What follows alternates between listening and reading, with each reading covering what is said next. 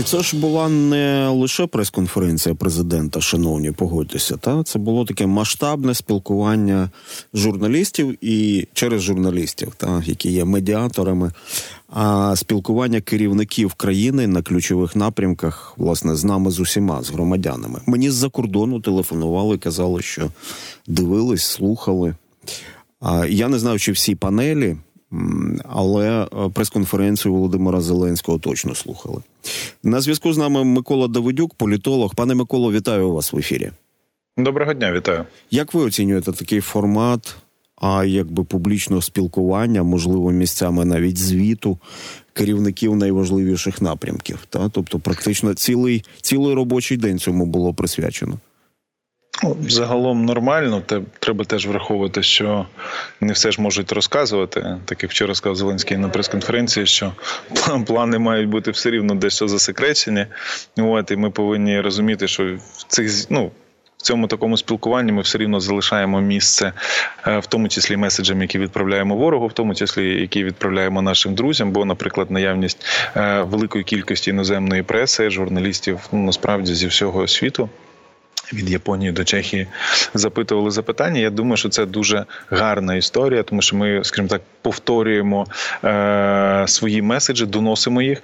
От ну і враховуючи, що це була друга річниця, якраз е, президент, зустрівши всі делегації, провівши всі заходи, зміг дати конференцію. Зрозуміло, що вона присвячена виключно другій річниці і тому, як Україна протистоїть Росії, і те, що нам всі давали там 72 години, що ми впадемо. Бачите, пройшло два роки. Пройшло днів більше ніж вони давали годин. Да, у нас тут 700 з хвостом днів. От і ми тримаємося, боремося. Тому насправді. Ця прес-конференція була приурочена саме другій річниці. Ну і власне силовики, військові це якраз е, ті герої, які на чиїх плечах і тримається захист. Тому було дуже важливо якраз показати, е, хто це робить, як робить. Ну і деякі деталі почути від них, типу, вже про їхню роботу напряму. А як ви думаєте, а які послання були зорієнтовані на вуха ворога, на вашу думку? Ну, я думаю, як мінімум, те, що у нас є план дії, ми будемо рухатися. Теж він сказав, що є кілька сценаріїв, щоб вони теж не думали, що навіть якщо там у них якісь там елементи чогось потраплять, щоб вони не думали, що це єдине, що їм потрапили, це єдина правда. От е, друге, що ми все-таки в гарних відносинах з заходом отримуємо гроші і зброю, і будемо отримувати це ще більше. От е, третє, я думаю, що є якісь такі політичні тонкощі відтінки, ну от які президент відправляв. Е, я думаю, вони там мають певну певну мету. Хотів, хотів би напевно зараз це пропустити.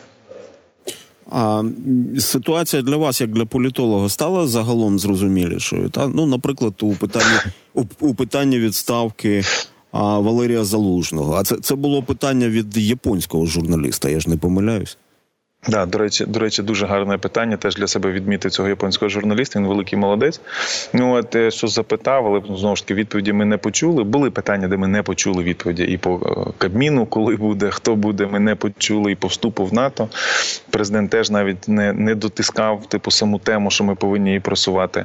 Ну, от, ну, ну і по третє... вступу в НАТО. Тут ми ж розуміємо, що тут е, якби питання не лише а в е, позиції України, скажімо так, сто відсотків. Але знаєте, ми все рівно в своїх заявах формуємо певні рішення, які залежать не тільки від нас, так і типу інколи позиція воюючої країни може стати формуючою ну, от, е, заяв і позицій інших держав, інших лідерів в даному випадку членів НАТО. Ну от тому це треба використовувати. Тим більше це така дата, друга річниця. Тобто, це це можна використовувати і треба використовувати. Тому мені було дивно, чому він не від ну не використав цей момент, тому що дійсно дивився весь світ. От а якщо ми говоримо про саме про залужну дійсно відповіді не було. От і, скажімо так, е, президент, е, ну мені здається, він не хоче коментувати, можливо, боїться це коментувати. Можливо, ну не знаю, є якась певна причина. Він намагається цю тему відійти, обійти. Тобто він все-таки намагався залужного не згадувати загалом. От, хоча мені здається, варто було б подякувати, тому що саме ці два роки, та тут до річниці не вистачило кілька днів, але ці два роки це, скажімо так, лідерство залужного дало можливість, в тому числі е, країні протриматися, от е, відвоювати території. Мені здається, що така прес-конференція це як можливість подякувати за той героїзм його і його підопічних. Так, тобто, це всі збройні сили України, які дійсно зробили нереальний результат, зберігши нашу країну. Щодо НАТО, щодо НАТО, пане Миколо, я правильно вас розумію, що президент якби як футболісти кажуть, отримав м'яч на ногу, так а і мав нагоду зробити послання вже нашим партнерам. До речі, до речі, це це питання формулювала Мирослава Гонгадзе від Голосу Америки. Тобто, по суті, справи, ось це питання від наших партнерів і, і лунало. А щодо того, щодо того, чи отримає Україна запрошення на наступному Вашингтонському саміті альянсу приєднатися до північно-атлантичного альянсу, і що тут тут президент мав нагоду, якби послати сигнал з боку України. А чому він це не використав, на вашу думку? Не знаю. Можливо, були якісь перемовини з західними партнерами. Можливо, вони не знаю. Попросили. Запропонували щось. Да, попросили. Запропонували щось краще. Да, сказали там інвестуємо разом в розвал Росії, дамо ядерну зброю. Я не знаю. Ну можливо ж є якісь опції краще ніж вступ НАТО. Так можливо, таке є. Це це вже до нього запитання, але він був в непоганій формі. Просто попередня прес-конференція був знервований, атакував журналістів, там злився. Типу, видно, була така агресивна маніпулятивність. Ну от то тут навпаки був такий відпочивший, нормальний, типу, дуже мені здається, навіть люб'язний до багатьох. Ну от тому дивно, чому він в такій класній формі не використав це. Тобто, це насправді була дуже гарна нагода. Тим більше запитання від Мирослава Нагадзе, яка представляє погоджу з вами американські медіа. Тобто, це точно почули в Вашингтоні, побачили і це плягло на стіл Байдену. От, скажімо так так, нам все рівно зараз треба ці півроку використати максимально для зближення з НАТО. якщо, наприклад. Е, Фог Расмусен, який ще рік-два роки тому, навіть коли починав працювати з нашим урядом і отримати від уряду гроші, мав одну позицію. Що НАТО не може бути це, то він зараз вже в колонці для Foreign Policy, Він вже сказав, що Україні треба ставати членом НАТО. Україна на цьому саміті повинна отримати заявку це потужна позиція. Фограсмусен таких е, таких заяв не робив. Ви пам'ятаєте, була там схожа заява в цьому в The Telegraph, е, ні, в Guardian е, британському, але вони потім самі відмотали назад. Типу сказали, ні, ні, ні, дискомунікація. Це зараз він повністю повторює український наратив, який ми з вами говоримо. Ну скажімо так, вже другий рік від повномасштабного вторгнення, і чомусь, ну дійсно, для мене дивно, чому тому, що нагода політична це був класний шанс віддати такий гарний пас нашим друзям НАТО, Вашингтону. Ну от все рівно треба створювати цю атмосферу, що саміт не буде успішним корисним, якщо Україна не отримає запрошення або вступ. Але Ми з іншого боку, пане Микола, пане Микола, але з іншого боку. Ну, Фог Расмусен, знаєте, відставні чиновники, відставні Най, посадовці можуть можуть, можуть собі дозволити бути більш радикальними в своїх висловлюваннях. Так, так але масштаб цього експосадовця глобальний. Він співзмірний навіть в відставці з рейтингами багатьох президентів. Його впливовість в НАТО ну пере, переоцінити складно. Знову ж таки, це не такий там відставний, як там умовно, там без образ, там Кофіанин, наприклад, да, типу там в ООН. Чи, Ну ви порівняли, чи... слухайте. Ну я наприклад кажу, що тобто це не було там 20 років чи 30 років тому. В принципі, це там через одного керівника. Тому насправді його чують, його бачать, його думка важлива. Він авторитетний і експертний. От тому насправді ось такими лідерами думок експертними в сфері, ми повинні підтискати правильність рішень. Бо дивіться, тут же ж теж таке. Просто не всі політики, особливо в Україні, не хочуть це розуміти. Але всі чиновники політики в якийсь момент будуть колишніми. Вони всі будуть відставними, і всім ним доведеться все таки стати ексами. Так ну от і тому інколи, коли ти чуєш розумну думку, її не варто пропускати. Бо коли ти будеш ексом, ти будеш вже про це жаліти, і з тебе будуть сміятися, як з політика, який пропустив можливості, які могли посилити посилити світ. Вступ України в НАТО це якраз посилення світу. У нас є ті компоненти, яким НАТО сьогодні не вистачає. Це сміливість і знання, як реально бити Росію на полі бою. Та знаєте, є така мрія, щоб відставні посадовці, коли вони генерують і говорять щось дуже правильне. Ну, по-перше, питання, чому вони цього не робили, коли перебували на посадах, це по-перше. Ну але з цим якось можна дати собі раду. Ситуація змінюється і все таке інше. Але е, сподівання є на те, що е, можливо ну так, такі розумні речі будуть генерувати і казати посадовці, які зараз перебувають на посадах, що дуже важливо. Скажіть, будь ласка, от ви ви сказали, що якось працює ця формула, коли там союзники можуть щось попросити. Ну, зрештою, на те вони і союзники. Та відбувається діалог, і відбуваються в тому числі є якісь запити, є якісь прохання. Це все зрозуміло. Але як це працює в, в великій політиці? Та може бути таке, що, ну, наприклад, тему ленд-лізу о, попросили ну не дуже афішувати, що це ну не зовсім те, що вирішує нинішнє питання, як і власне нинішня розмова про а, отримання запрошення від НАТО на вступ на Вашингтонському саміті. Та тобто, тобто таке практикується. Є є певні закриті табу і дають рекомендації знову ж таки, але це наш вибір. Ми чуємо ці табу чи не чуємо. Ну сказали, не говорять. І що? Не дадуть зброю чи не дадуть гроші. Ну і зараз і так зупинка. Дивіться, все рівно нашим політикам треба розуміти, ну не будуть нас любити. Ми не долар, щоб любили зі всіх сторін. В будь-якому випадку хтось буде злиться, хтось буде це, але ж наше завдання брати для населення, для країни, для інституційності, для збереження нас в віках на майбутнє. І коли ми бачимо, що якщо Росія існує в такій формі, де кількість населення там втричі більша ніж наша, значить нам треба мати на своїй стороні втричі більше населення наших союзників ніж їхня. Ось це тоді формула. Чи, не, не лякайте, по розмірах? не лякайте їх населенням, та тому що вони людьми, вою... людьми воювати точно не будуть.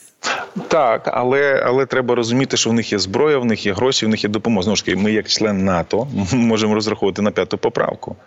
Ну от і це це момент, який розвивається. Зрозуміло, що в них зараз самих п'ята поправка стала дуже динамічною і плаваючою. Знаєте, і вона має, скажімо, зараз в розмовах дуже таку видозмінену або навіть не до кінця зрозумілу сутність.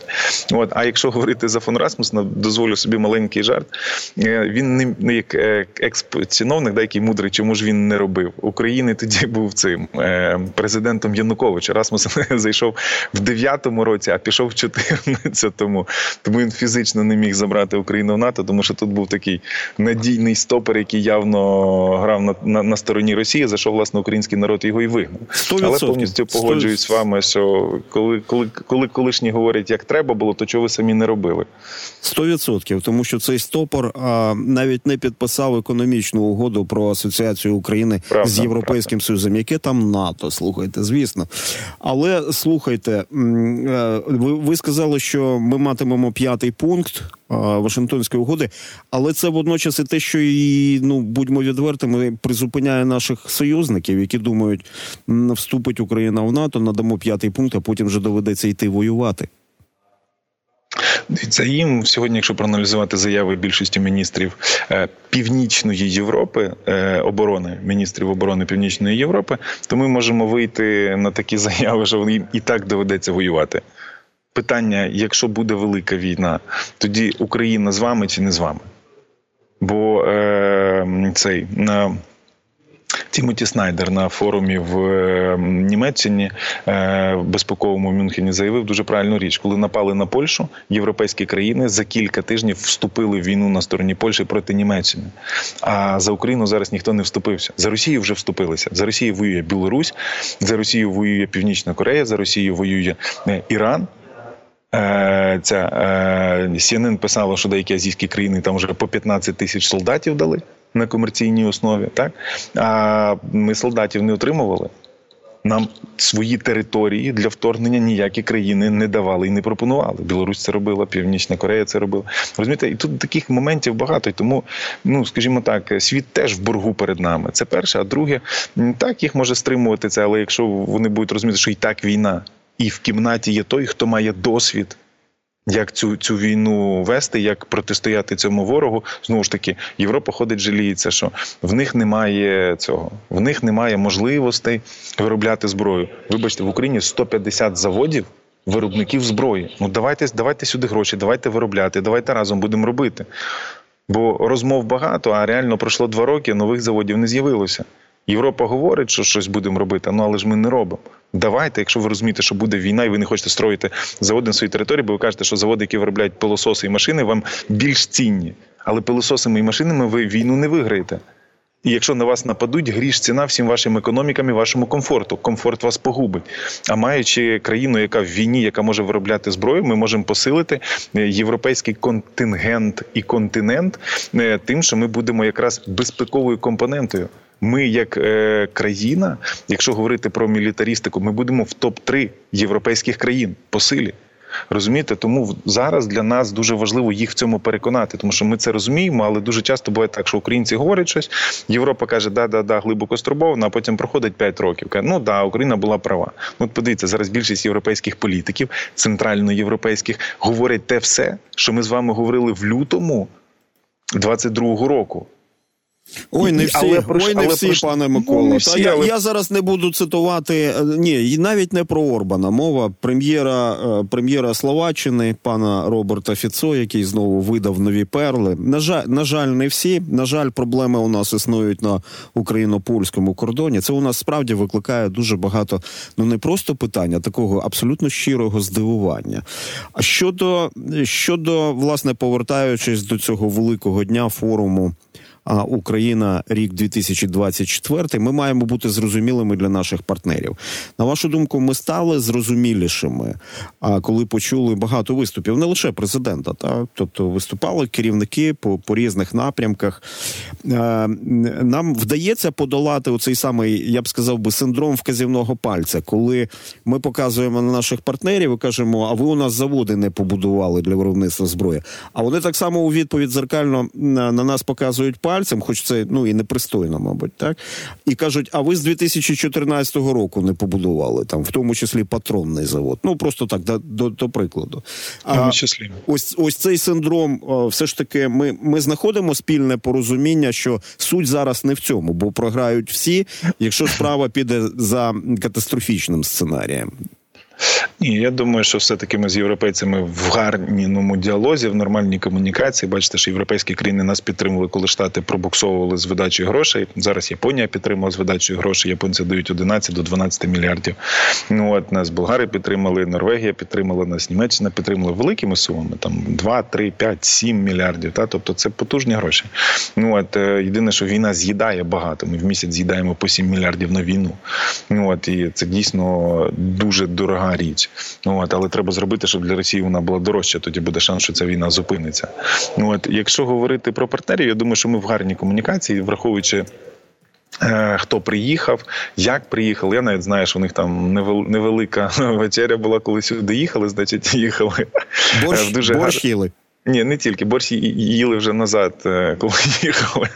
Більше пили, ніж їли. Але і це добре. Вони їдуть сюди як додому. Вони їдуть як до своїх друзів. Вони їдуть туди, е, чию землю теж вважають своєю домівкою, і яку вони хочуть уже легалізувати як частину Європейського союзу. Тобто вони е, розумієте, коли там дозволяють якісь речі, типу нормальні, людські, то це значить, що вони не їдуть до ворогів, вони не їдуть з якоюсь там хитрістю, щоб побанути з маніпуляцією. Це значить, що вони їдуть сюди тому що вони нас поважають, вони нас люблять, і вони хочуть, щоб з нами все було нормально, як держави, і вони хочуть, щоб ми були частиною Європейського союзу. Значить, вони їдуть розслаблені, бо їдуть до друзів. І ось це Ось це дуже насправді гарний показник. Ну от і я думаю, що це якраз е, теж демонстрація того, що ми відповідаємо європейським цінностям. Ми відповідаємо. От пан Сікорський, е, польський міністр, ми зараз з проектом в тяжких відносинах, але насправді ну але Сікорський краще ніж Сикерський. Е, але на генасамблеї ООН він сказав дуже правильну річ. Що в Україна це країна, яка стоїть на демократичних цінностях, і те, що Небензі каже, що ми неофашисти і там Неонацисти, ну от він каже: але дивіться, в Україні представлені різні національності в керівному складі. І це якраз демонстрація мультикультурності і плюралізму. У нас не одного політичного в'язня. Це те, що взагалі не скажеш про Росію. От і тому те, що ми стоїмо на цих демократичних засадах, нам ну скажімо так, є є свої коливання, але в даному випадку ми все рівно найбільша воююча демократія в світі. От і саме через це вони нас поважають. Вони сюди приїжджають, і вони будуть затягувати Україну в європейський союз, навіть якщо деяким чиновникам не хочеться, вони не хочуть нічого робити в цьому напрямку. Вони все рівно нас витягують і запрошують і хочуть, щоб ми були частиною великої європейської сім'ї, в якій ми завжди були, але ну були паузи. виходили в гості. А які заяви ще вас е, запам'яталися? От я я так скажу своє, своєю яскравістю. До речі, ви згадали про політв'язнів на Росії. Так, е, заява керівника е, військової розвідки, головного управління розвідки генерала Кирила Буданова щодо Навального вас сильно здивувала? Я думаю, що це спеціальна заява. Він її для чогось зробив. Я не знаю. Думаю, йому йому видніше, значить, якийсь е, якийсь, якийсь момент, якусь задачу потрібно було вирішити. Ну я думаю, що це розвідка. В них там своя кухня, все, всі свій всесвіт. Ну тому я до неї ну скажімо так, він не політик, щоб його заяви щитувати політично.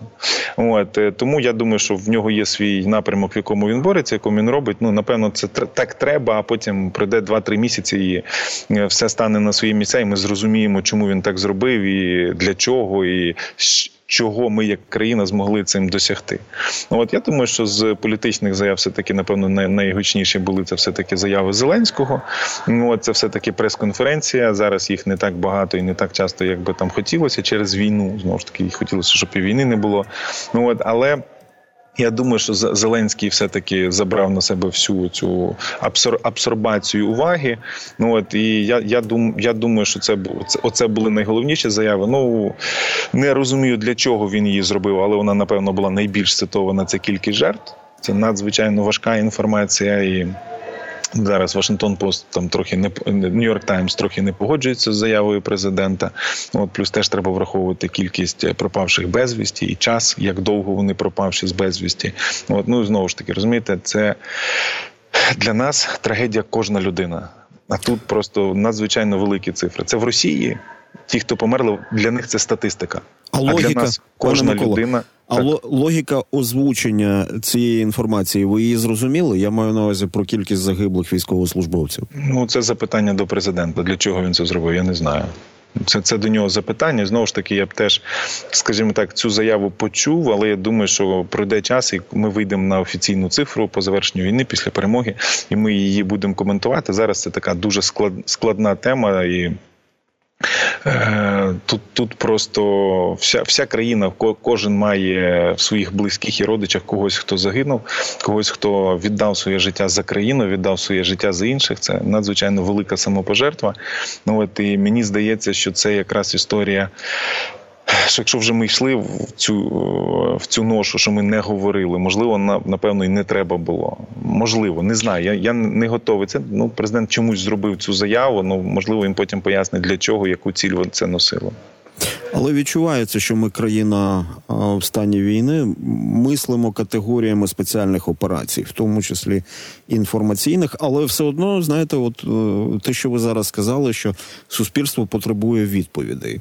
Та, щоб розуміти логіку. А так підсумовуючи, е, що ви думаєте про настрої наших партнерів, в тому числі які отримали таку серйозну порцію інформації від форуму Україна Е, рік 2024. Я просто певен, що там посольські аналітики е, дуже уважно слухали. Ну там дуже не дуже уважно, але слухали, слухали та і готували аналітику для своїх урядів. З точки зору військової підтримки України, ми з вами чуємо і про якісь додаткові формати. Там Еммануель Макрон говорить про зустріч з керівниками країн європейських. Там будуть і Сполучені Штати представлені. Е, це якийсь додатковий формат щодо, ну, наприклад, Рамштайну, додатковий маю на увазі. Це якийсь новий імпульс. А як ви вважаєте? Тому що ось це найголовніше питання, яке ми всі маємо зараз вирішити. Мається на увазі допомога, підтримка, в тому числі і найпершим чином військова допомога Україні. Ну, дивіться, найбільший тренд ось цього ось цього цієї річниці і останніх двох тижнів це підписання безпекових угод. Але дуже важливо, щоб ця історія була не про папірці, на яких вони написані, щоб це була історія про те, що чим вони будуть насичені по факту.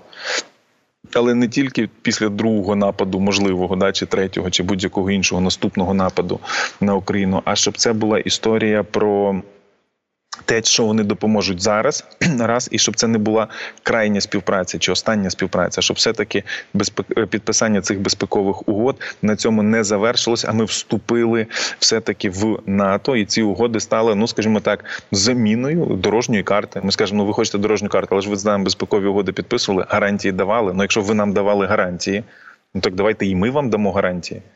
Бо вступаючи в НАТО, ми теж беремо на себе зобов'язання захищати наших партнерів. Не дай Боже, нападуть на Естонію чи на Польщу. Ну нам тоді потрібно теж буде засукати рукава і допомагати захищати наших партнерів. Є е, умовні військові напрямки, де українці. Чемпіони світу, і ніхто так інше не робить. І ми бачимо, що західна зброя в українських руках воює краще.